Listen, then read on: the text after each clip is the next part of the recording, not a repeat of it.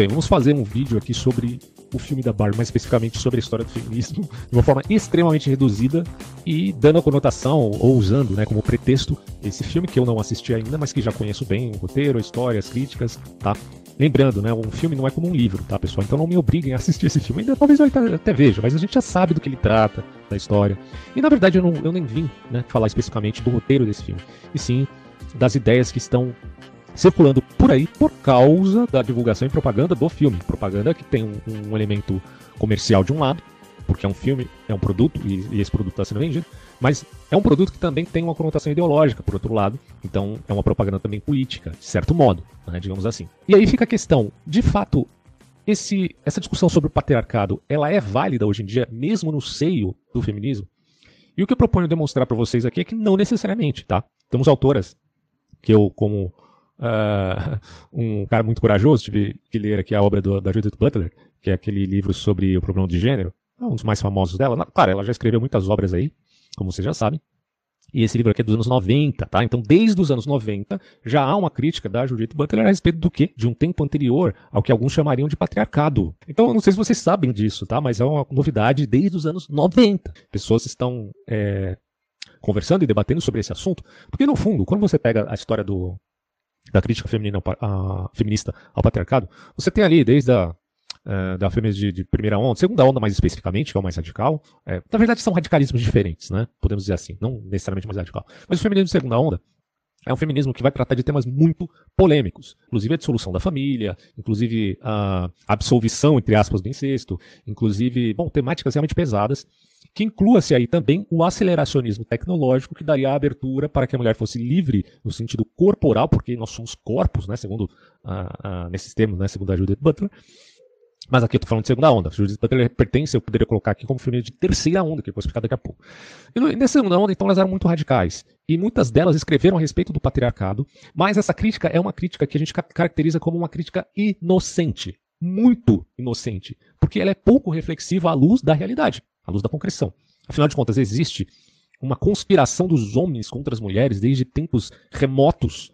Ora, é óbvio que isso é um absurdo. E para ficar bem claro para vocês, o que a, a Butler vai falar, exatamente no capítulo 2 do livro dela. O capítulo 2 se chama Proibição, Psicanálise e Produção da Matriz Heterossexual. Lembrando que, evidentemente, eu tenho inúmeras críticas aqui ao livro, certo? Mas não vou, dado o tempo do vídeo, poder falar dessas críticas. A gente está simplesmente abordando uma temática, que é a questão patriarcal, e é neste sentido que eu vou avaliar o que a autora diz aqui. Ela fala o seguinte: Houve ocasiões em que a teoria feminista se sentiu atraída pelo pensamento de uma origem, de um tempo anterior ao que alguns chamariam de patriarcado. Hum? Capaz de oferecer uma perspectiva imaginária a partir da qual estabelecer a contingência da história da opressão das mulheres. Surgiram debates para saber se existiram culturas pré-patriarcais, se eram matriarcais ou matrilineares. É, o matrilinear significa que se haveria essa tendência em algumas, alguns povos, algumas culturas ou tribos, no sentido de uma descendência pela linha é, materna ao invés da paterna. Então, matrilinear significa uma linha de descendência e de herança.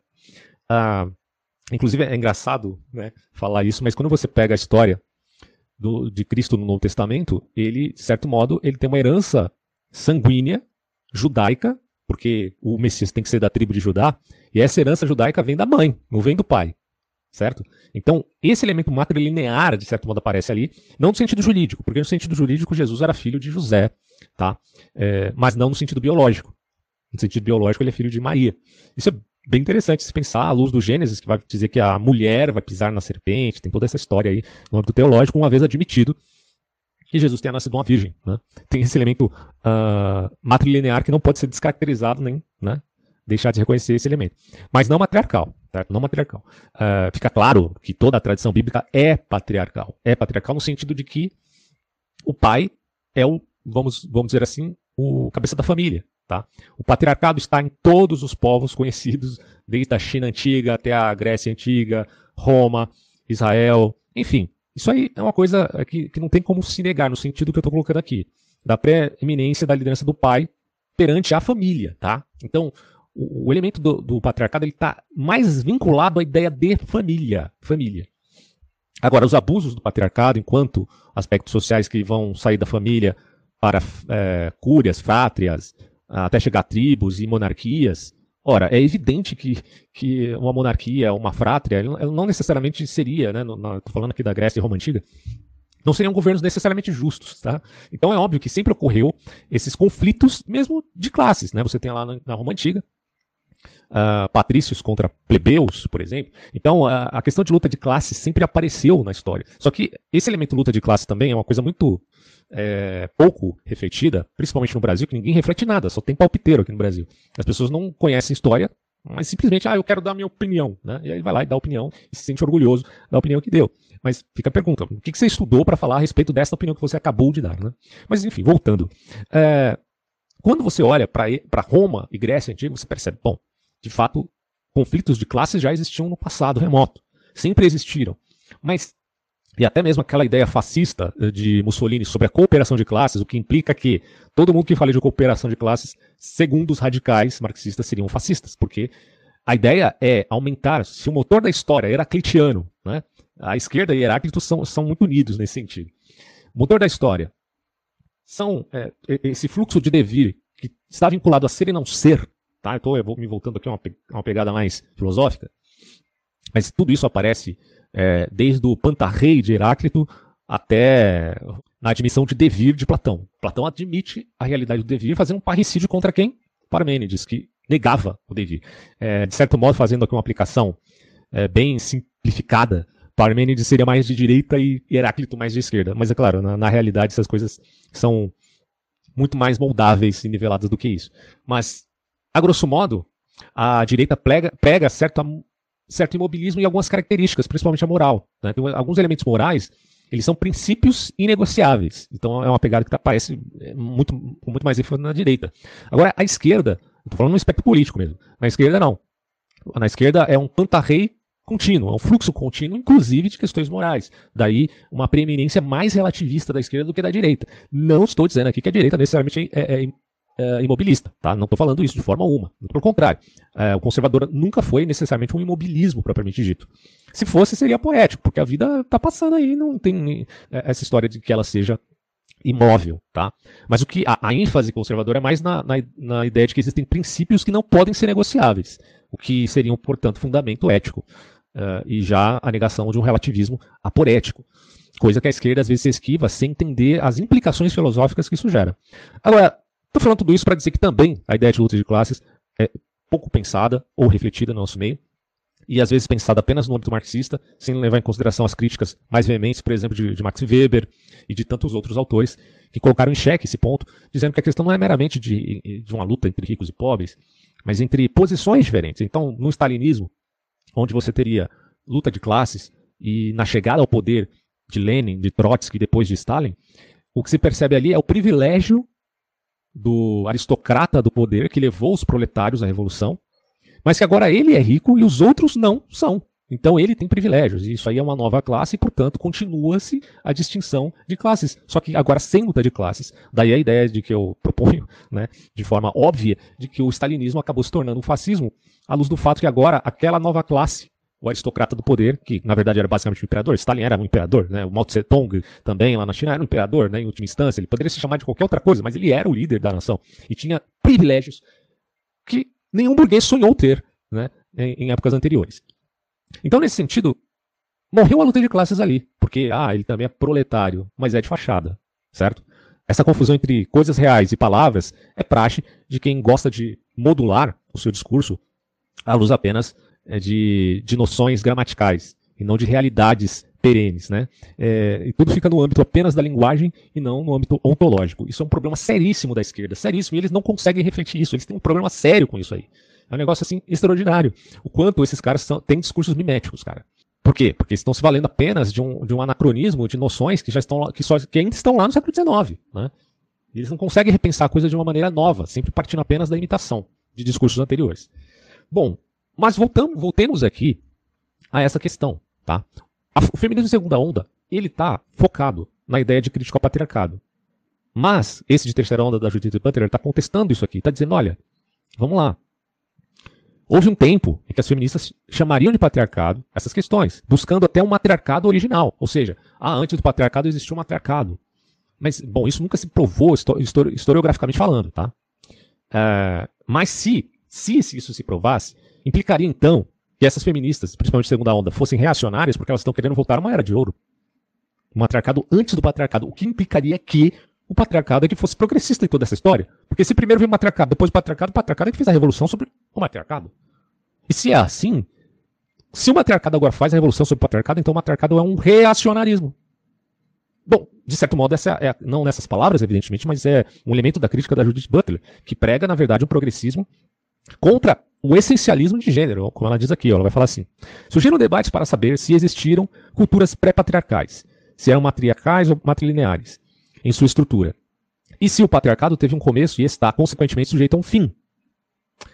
Compreensivelmente, o ímpeto crítico por trás desse tipo de pesquisa, vou voltar aqui que ele está travando um pouco, é, buscava mostrar que o argumento antifeminista de inevitabilidade do patriarcado constituía uma reificação e uma naturalização de um fenômeno histórico e contingente. Então, quando ela fala aqui de reificação, até um, um a gente poderia colocar aqui, como um, um, termo muito importante para autores como George Lukács, por exemplo. Né? Eles falam nesse sentido a ideia de uma fixidez ou automatismo. Por exemplo, a gente vive numa, numa sociedade capitalista, que implica perda de autonomia e autoconsciência, pelo menos segundo esses autores de linha marxista, tá? Quer dizer, você não tem consciência de onde você veio, de onde é, é, você vive de certo modo numa alienação. Então, o que, que o, o, marxista prega? Ele prega o esoterismo com S. Mas entenda o que, que significa esoterismo nas escolas antigas da Grécia e Roma. Bom, significa que você vai falar de um, de um ensinamento secreto para seus alunos e não para o público. Portanto, é um conhecimento secreto da realidade que nem todos têm acesso.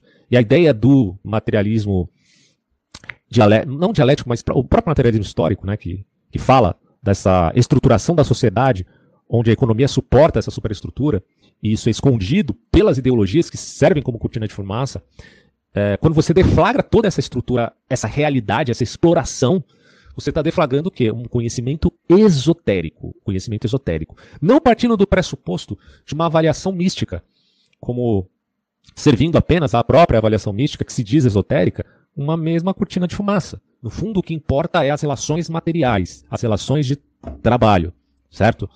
Uh, e o Lukács ele vai falar sobre isso nessa ideia de reificação, ou automatismo, em sociedade capitalista, que implica perda de, auto, de autonomia, de autoconsciência, a perda da revelação esotérica das estruturas sociais e de um trabalho vinculado à questão, portanto, da luta de classes. Evitar a luta de classes significaria reificação, significaria coisificação, de certo modo.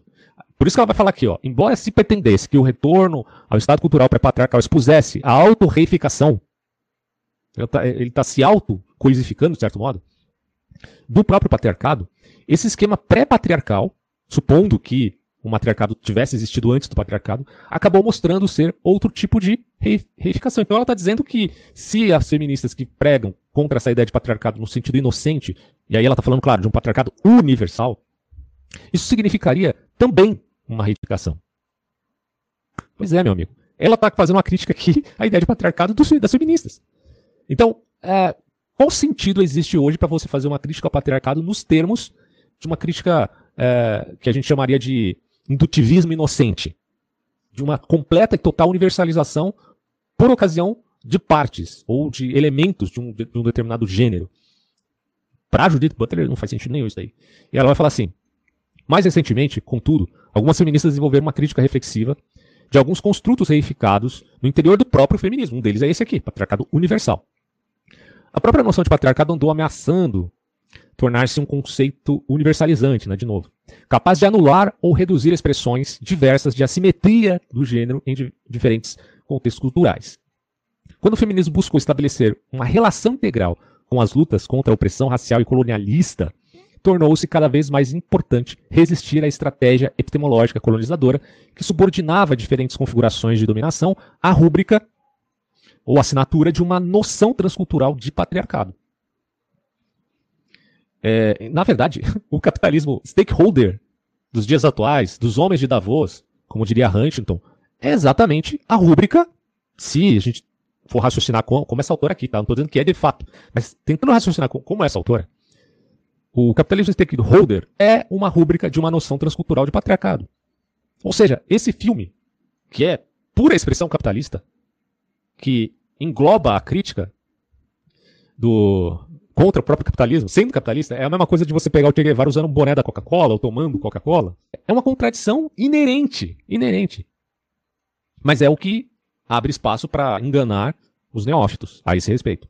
E aí ela fala assim: enunciar a lei do patriarcado como uma estrutura repressiva e reguladora também exige uma reconsideração a partir dessa perspectiva crítica. O recurso feminista a, uma, a um passado imaginário tem de ser cauteloso, pois, ao desmascarar as afirmações autorreificadoras, certo? Do poder masculinista, deve evitar promover uma reificação politicamente problemática da experiência das mulheres. Partindo, portanto, do pressuposto que ela está idealizando como uma terceira onda feminista, a teoria de gênero, que na direita se chama ideologia de gênero, né? porque a, a, compreensão do que significa ideologia sai do âmbito marxista, do seio da proposta marxista, porque ideologia é a cortina de fumaça. Ela é repensada depois por Antônio Gramsci com a ideia de que, bom, deixa as ideologias lá, a gente adentra as ideologias, são os intelectuais orgânicos, e começa a revolução a partir daí, sem a necessidade de fazer muita violência, porque, no fundo, importa levar a cabo esse espírito ético, né, na, na visão, claro, do Antônio Gramsci, era ético, da luta de classes, sem a necessidade preeminente de derramamento de sangue. Como fez, por exemplo, o cristianismo. Como é que o cristianismo cresceu tanto no mundo? Ele cresceu é, se introjetando nas instituições, principalmente se introjetando no Império Romano. Quando Constantino se converteu, então, e depois Teodósio, você tem ali a instituição do cristianismo como religião oficial. E aí, olha o que nós temos hoje, né? Dois mil anos depois, cristianismo firme e forte, mesmo diante de ataques como os, os ataques positivistas da Revolução Científica, da Revolução Industrial, dos grandes críticos massivos, né? E também dos filósofos, ele está aí firme e forte. Então essa ideia do Gramsci se tornou, claro, um, um tipo de neomarxismo, né? repensando essa, essa, esse ponto. A autora aqui vai continuar dizendo o seguinte, ó, a autojustificação de uma lei repressiva ou subordinadora quase sempre se baseia na no, no histórico de como eram as coisas antes do advento da lei e de como se deu seu surgimento em forma presente e necessária. A fabricação dessas, dessas origens tende a descrever um estado de coisas anterior à lei, seguindo uma narração necessária e unilinear de, que culmina na constituição da lei e desse modo a justifica. A história das origens, veja, é assim uma tática astuciosa no interior de uma narrativa que, por apresentar um relato único e autorizado sobre um passado irrecuperável, faz a construção da lei parecer uma inevitabilidade histórica. O que, ela está dizendo aqui? Que, no fundo, se a gente parte do pressuposto do progressismo, ora, e parte do pressuposto, inclusive, do historicismo, que está presente ali no marxismo, sim. Quem diz isso, inclusive, é o Karl Popper, na sua obra Sociedade Aberta Sociedade versus Inimigos. Faço aqui, às vezes, do crítico também a obra do Karl Popper nesse sentido, porque ele faz uma, uma avaliação de Platão, ao meu ver, extremamente exagerada. Não só Platão, a Hegel também. E, de certo modo, ele é muito educado com Marx. É estranho, é estranho esse livro do, do Popper. Mas tem, bom, tem reflexões muito boas lá, tá? Uh, de qualquer maneira, ele acusa, tanto Hegel, obviamente, que era um historicista, sem dúvida nenhuma, acusa Platão disso, e acusa também Karl Marx. Por quê? Porque o historicismo significa que existe leis da história. Engels era é, é, historicista, evidentemente. Quando Engels fala das leis da dialética, que é aquela questão da, da relação de quantidade e qualidades, uh, independente da versão ou inversão. Ele fala também da lei da, da, da interpenetração dos opostos, né, que é um aspecto da dialética, e por fim a negação da negação, no sentido de que a dialética seja uma dialética triádica, partindo, claro, do pressuposto dos, dos idealistas alemães, que eram nacionalistas, veja bem vocês aqui, né? É, quem inventou essa história de Uh, não, não, inventou. Na, na verdade, ele já está lá na antiguidade, já aparece, com, como falei, em vários filósofos, inclusive pré-socráticos e tal. Mas quem enfatiza muito isso é o Fichte, que é um idealista alemão que vem depois de Kant. E aí influencia Schelling, influencia Hegel. Claro que Hegel ele cria uma obra de arte, uma obra-prima da filosofia, que não necessariamente está falando da realidade, mas é uma coisa, né? É uma obra hegeliana, basicamente. É um, é eu poderia até colocar como uma ficção hegeliana, que abre espaço aos totalitarismos, dirá. O Karl Popper acha que com alguma razão, sim, nesse sentido. E quando você vê Marx se valendo de Hegel, mas invertendo Hegel, ele ainda está se valendo das leis da história. Então, no, no que, que, se refere efetivamente essa história, essa ideia de materialismo dialético?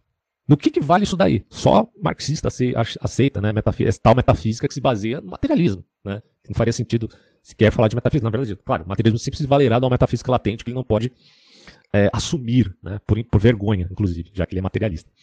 Bom, Inclusive, tenho um podcast onde eu falo sobre a história do materialismo, sobre a história da matéria e do materialismo, tá? na história do pensamento, história da filosofia, pautado é, no, principalmente no, no Abagnano e também no Jonas Marias. Bem legal, cara. É, procurem aí, tá, tá em podcast. Não postei aqui porque é muito grande. Mas assim, tá claro para vocês então esse ponto. A autora, que é, faz parte de um movimento de terceira onda feminista, alguém possa até contestar isso, não sei o certo, mas enfim, tá, ela tá, faz parte dessa. Ela, na verdade, está na vanguarda desse movimento, já que ela é um uma intelectual que escreve muitos livros sobre esse assunto, os quais eu tenho muitas críticas, inclusive, a fazer, mas não vai ser o caso aqui agora. Ela está dizendo que é um problema como você parte do pressuposto da, da, história das origens, porque você, de certo modo, do ponto de vista historicista, não sei se ela pensou isso, né? Mas do ponto de vista historicista, isso desemboca em alguma outra coisa. Se ela admite dialética e essa interpenetração dos opostos, ela vai ter que admitir a negação da negação. Ela vai ter que admitir uma outra coisa que não é o matriarcado. Tá? Ou seja, implicando que a volta ao matriarcado seria um reacionarismo. E, portanto, essas feministas de segunda onda, por implicação lógica, seriam reacionárias. Querendo voltar a uma suposta era de ouro que ninguém sabe se existiu mesmo. Provavelmente não. Tá? Ah, bom, havendo, portanto, esse elemento de inevitabilidade histórica, se houver lei histórica, eu não sei se ela admite, não, não consegui ainda compreender a visão dela, mas ah, parece que Hegel permeia, de certo modo, o pensamento da Judith Butler, é, se não me engano, ela escreveu até uma tese né, de doutorado sobre Hegel, não sei se estou certo sobre isso, mas vocês podem avaliar aí, é, procurar isso. Mas, sem dúvida nenhuma, essa concepção de que é uma lei na história implicaria em que o patriarcado fosse superação do matriarcado, meus amigos. Agora, o que, que supera o matriarcado? Seria a síntese, de alguma maneira, podemos pensar nesses termos, seria uma síntese. Tá? O que implicaria numa não necessária negação do patriarcado por conta desses novos críticos aqui de terceira onda feminista. Mas não situá-lo como um patriarcado universal. Tá? Não situá-lo como universal, porque isso é extremamente aporético e é uma crítica indutivista inocente, arbitrária, em outros termos, burra pra caramba. Né? É... Eu até escrevi um texto para esclarecer esse ponto. Deixa eu ver se eu acho ele aqui. É, não, não vou encontrar agora. Mas a, o, o fato é esse, tá? A autora, ela. Ah, encontrei o texto aqui. Encontrei o texto. Então, deixa eu só voltar aqui para para repassar para vocês. Só para a gente completar aqui a, a nossa avaliação, né? Deixa eu ver se eu consigo. Ó, eu não vou ler tudo, porque esse texto aqui é muito grande, tem quatro páginas. Mas é, é. E ainda vou escrever mais, né? Vou repensar melhor essas questões aqui. Porque pensar, pessoal, é escrever, tá? Para quem não entendeu isso, quando você escreve, você é mais crítico, mais contundente, mais específico. Bom, de modo geral, o texto de Judith Butler, mais precisamente o capítulo 2, sua obra Problemas de Gênero, que é esse que eu estou lendo aí para vocês, critica algumas correntes de feminismo que buscaram encontrar na história ou na cultura momentos ou estruturas que expliquem a origem da opressão das mulheres e das hierarquias do gênero, vendo na ideia de patriarcado uma espécie de bode expiatório. Butler argumenta que o a busca por um Estado pré-patriarcal, pré-cultural, idealizado como origem da opressão, pode levar a uma espécie de reificação essencialista do que é o feminismo. Então, eh, se ela está falando de fluidez de gênero, contrapondo com a ideia, por exemplo, de sexualidade, isso é macho-fêmea, é uma questão biológica. Mas a própria Butler, no início do livro, ela fala que não necessariamente que você poderia pensar até na fluidez é, do sexo, não somente do gênero, que para mim seria um absurdo. É completo, porque você está negando um fato é, que implica naquilo que o Ortega Gasset dizia a respeito do eu e as circunstâncias. Tudo bem, você não é uma vítima determinística e fatalística da sua condição física, tá? Você, e aí eu falo condição física, tanto no sentido biológico, como da, do sexo que você tem, como também de qualquer outra estrutura.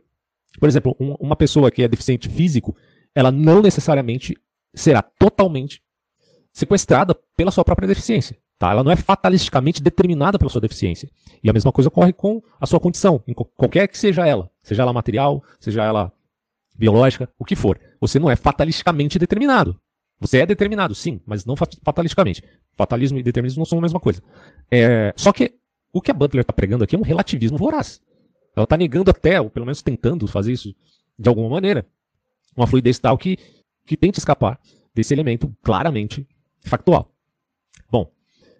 Ah, e aí cai num relativismo muito voraz.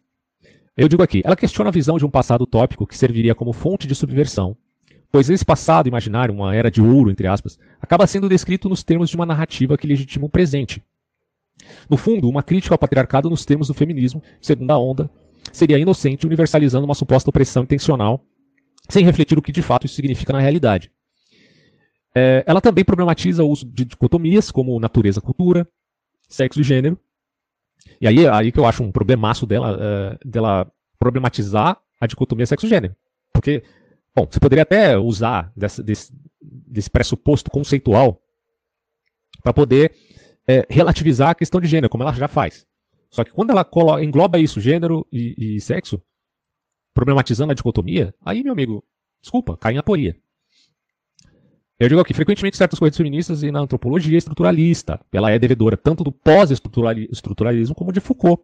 Quando Foucault fala das ideias heterotópicas, né, dos grupos, aliás, heterotópicos, é, fazendo inclusive uma elogia à loucura, falando dos hospícios, dos presídios, é, de certo modo o que a gente entenderia no, no hegelianismo e no marxismo de Lupen proletariado, são figu as figuras de fato desconstrutoras da normatividade, da normatividade da sociedade como entendida por essas pessoas aqui e pela escola de Frankfurt é, totalitária. A ideia de Frankfurt, é, mais precisamente de alguns autores específicos, é de que a democracia liberal também é um totalitarismo. É só vocês pegarem um, uma palestra da Boitempo, da Marilyn Chauí. Ela vai falar democracia liberal é um totalitarismo, cara.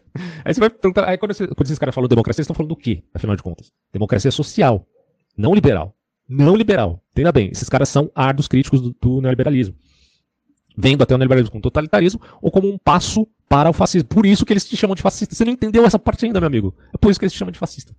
Bom, é, essa, a, a, grande questão aqui, pessoal, uh, é que a, a Butler ela, ela, ela comete né, essa, essas inversões aqui, tentando trazer sempre o caráter de fluidez total e perene. Eu coloco esse pressuposto, inclusive, como um sinal de progressão de caráter nihilista que aparece aonde? De novo, na escola de Frankfurt. A meta do, do frankfurtiano é negar Hegel. O que, que Hegel vai falar? Espírito absoluto. Estoicismo, como a gente acabou de ver. Só que o frankfurtiano, Theodor Adorno, por exemplo, faz uma crítica ao totalitarismo, verá em Hegel uma parcela dessa culpa. Não é só o Popper. Tem um debate entre Popper e Adorno bem interessante, escrito, é, que a gente pode contemplar melhor a ideia de cada um deles sobre esses temas. Mas, no caso de Adorno, também uma certa admissão da culpa hegeliana da triádica ou dialética triádica. Falando da dialética negativa, nega, negando em alguns casos a síntese e pressupondo, portanto, o niilismo e não o espírito absoluto. Ora, se eu inverto o espírito absoluto da dialética triádica admitindo a dialética diádica ou negativa, estou admitindo não o espírito absoluto, e sim o espírito desconstrucionista, o espírito ou meta, entre aspas, né? nihilista, é isso, certo? O fantasma de Hegel está perambulando por aí, ok? Isso aí ele, ele ainda está presente. Só que a tentativa de combatê-lo é sempre invertendo. O anticristo ou anti-Hegel, nesses termos, tá? É o anti-Hegel. Então, uh, voltando à crítica do, do Eric Vergen, que é tão salutar aqui nesse contexto, o Vergen, ele vai falar dessa desconstrução gnóstica desde um passado remoto até aqui, tendo críticas de positivistas uh, muito acentuadas, né? Considero isso, considero as críticas ao Eric Voegelin, mas alguns pontos são interessantes de se avaliar. Por exemplo, a morte de Deus. É Nietzsche relativizando o positivismo. Depois você tem a morte do pai, a crítica ao patriarcado, feminismo, segunda onda. Depois você tem a morte do gênero, no sentido de feminismo de terceira onda.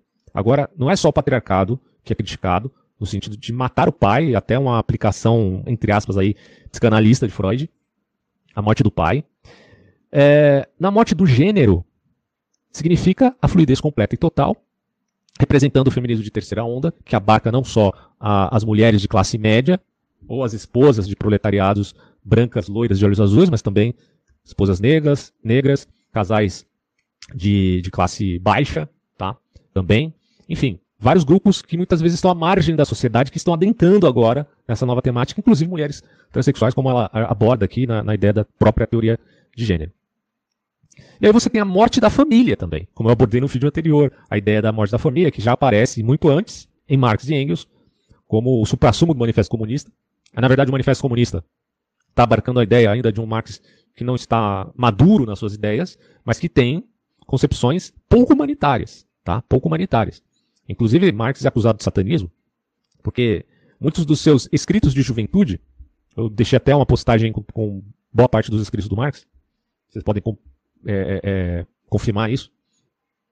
Muitos dos seus escritos de juventude, inclusive histórias fictícias, ele fala muito sobre a ideia de inverter até a, a, a concepção do, do, Deus conosco, do Espírito Emmanuel, né? E aí ele dá todo uma, um contorno aí de inversão para quê? Fazer, para ser, né, digamos assim, um agente do caos, um verdadeiro coringa na sociedade. É, de certo modo ele até conseguiu, né? Se for esse o caso. Então a morte da família está preconizada em Marx e Engels em crítica à burguesia, porque ele está falando que na verdade a família é, é é fruto também da ideia de propriedade privada, e a mulher, né, a esposa também se torna propriedade do marido. Então tudo isso remonta à desconstrução da própria família.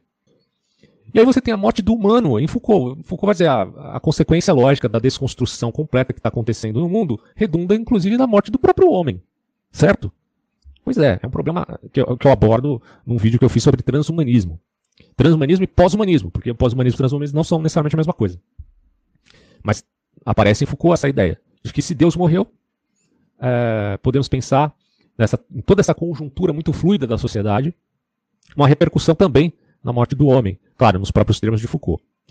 E aí você tem, então, é, essa ideia de meta nihilista, no sentido de que nós vamos progredir, mas não sabemos para onde vamos chegar, aonde vamos chegar. Porque não tem fim da história. Se não tem fim da história, e há esse, essa, essa história cíclica, não sabemos para onde vamos. Talvez até tenhamos um destino parecido com a, aquelas ideias estranhas do iluminismo da Baviera, mais especificamente no, na visão de Eichhaupt, que era o, o cara que preconizou esse iluminismo que adentrava uh, lojas maçônicas e apregoava uh, ideias estranhas. Tá? Inclusive, os cinco estágios arcanos de Eichhaupt fala sobre um suposto anterior ao patriarcado que iria sendo desconstruído até chegar a um ponto de começar ou recomeçar um ciclo. E aí, não havendo, portanto, linearidade ou de um progresso unilinear, como é do ponto de vista positivista, mas um progresso agora é, mais é, vinculado aí a um ponto de vista nem sequer espiralado, mas cíclico, efetivamente cíclico, né, que é um pouco diferente de Hegel, apesar que o próprio Hegel já admite também uh, essa realidade de que não há necessariamente fim da história. Né? Bom, e para fechar, um adendo, pessoal, um adendo. Quando nós falamos de mortes, mortes, morte de Deus, morte do pai, do patriarcado, morte da família, morte do gênero, já que tudo é fluido, né? É, na verdade, se, se uma coisa se manifesta de qualquer maneira, ela, ela se manifesta, na verdade, na eficiência de um nada absoluto. Quer dizer, nada absoluto seria um exagero da minha parte, como a gente já viu aqui no vídeo que eu fiz sobre a ideia de nada na filosofia. Mas a grande realidade é que essas proclamações a respeito de mortes de caráter de, do, dos fundamentos e arquétipos da sociedade são uh, ideias que, no fundo, têm uma característica de uma agitação social. Tá? Como eu sempre digo, se há desconstrução, há a ideia de agitação. E, se, e, nós sabemos que a esquerda ela é expert em fazer agitação social e fazer uma rebelião massificada. Tá? E julgo eu que o feminismo de terceira onda, todos eles, né, tanto de segunda onda quanto de terceira onda, é, vocês viram a tabela que eu deixei aqui no vídeo, tem uh, um processo reflexivo, porém uh, caem em muitas, muitas aporias. Por quê? Porque eles consideram o pensamento filosófico, ou seja, uma avaliação mais completa da realidade, já que são seletivos demais. Essa seletividade é um calcanhar de Aquiles, é um enfraquecimento da sua visão de mundo. Porque você, quando uma pessoa pensa sobre filosofia, ela não parte do pressuposto se ela é homem ou mulher, né? não parte do pressuposto do seu gênero, para só a partir daí pensar as realidades e fenômenos da vida, seja no, aspecto individual, social, cultural, político. Você não parte da sua meramente de sua estrutura, num, num sentido até egóico. Isso não faz o menor sentido. Você parte, na verdade, de uma avaliação da característica da honestidade intelectual, de ver até onde as coisas é, têm um sentido ou não, à luz da minha avaliação. É aquela, aquela perspectiva de Aristóteles quando falava do espoudios, por mais que não sejamos dignos da verdade que nós mesmos venhamos a falar, ainda assim, precisamos de ter não só ética na ação, mas também a dianoética, no sentido de uma honestidade intelectual, mínima que seja. E quando nós falamos então dessas mortes, dessas agitações sociais, não significa que elas de fato sejam verídicas. Né? Podemos até colocar como uma certa equivalência. Pô, Nietzsche falou que Deus morreu por conta das tecnologias, de todas as atribuições, explicações da ciência, referente a muitos fatores, inclusive, talvez o maior deles, que seria baseado na, na ideia da teoria da evolução de Charles Darwin. E, nesse sentido, se se explica a origem do homem pelas espécies, embora não se explique efetivamente nem a origem da vida e nem a origem do cosmos, o que está se explicando aqui é a origem apenas da espécie e fica sempre um hiato né, nessas explicações.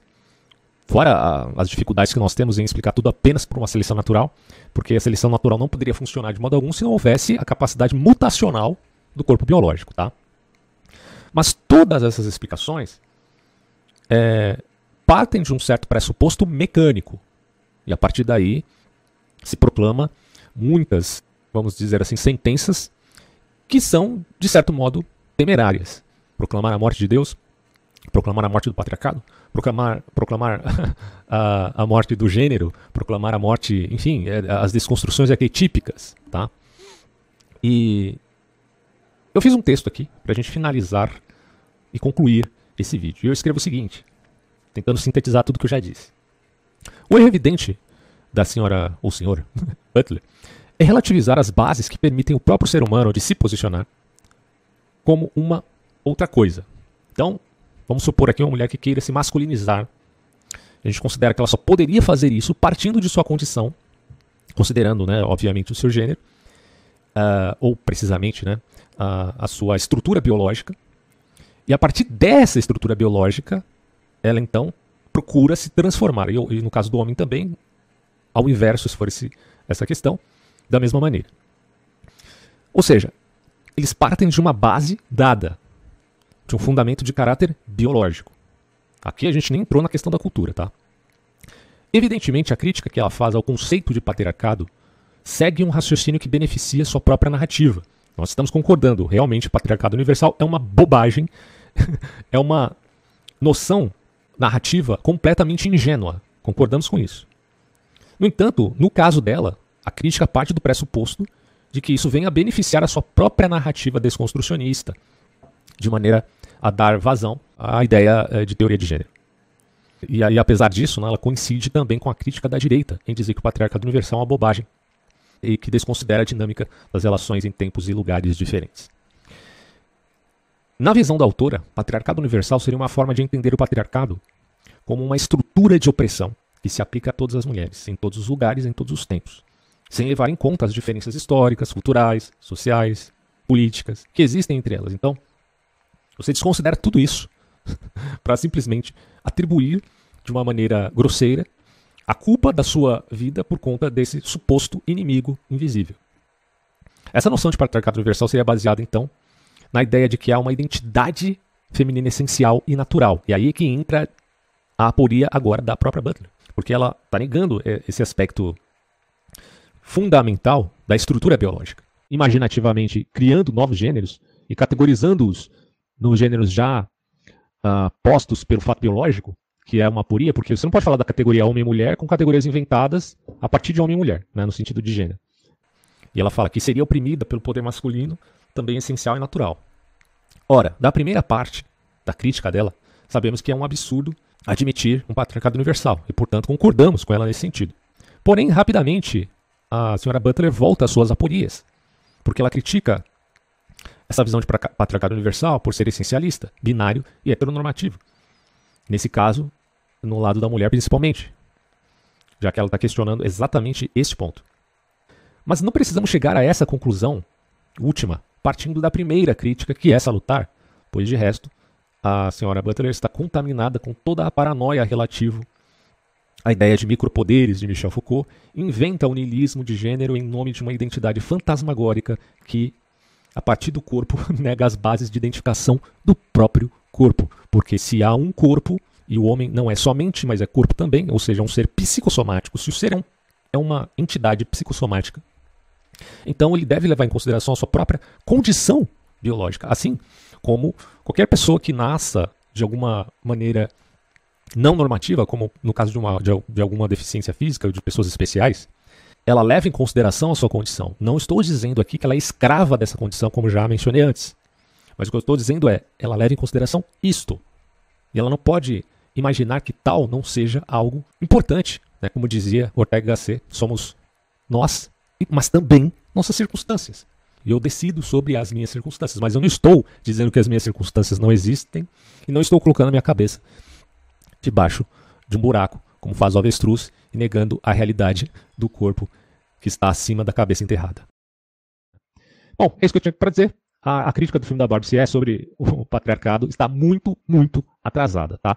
E, sinceramente, para mim isso aí é uma baita de uma espécie de é, jogo de marketing para ganhar adeptos, tanto de esquerda e os de direita eles nem fazem muita questão né, sobre esse assunto. Eles estão apenas fazendo o seu papel de CEOs desse capitalismo stakeholder que muitas vezes não é celebrado pela esquerda, não é entendido pela esquerda, que chama isso de neoliberalismo, sem compreender que uma coisa é o capitalismo neoliberal, outra coisa é o capitalismo stakeholder, e outra coisa ainda é o capitalismo de Estado, que alguns têm a pecha de chamar de socialismo de mercado, que é um, uma baita de uma descaramento intelectual. Né? Então, é isso. Finalizo esse vídeo com esta ponderação. Até mais. Aliás, quem gostar, por favor, curta, se inscreva e se puder ajudar o canal, ajude também. Um grande abraço.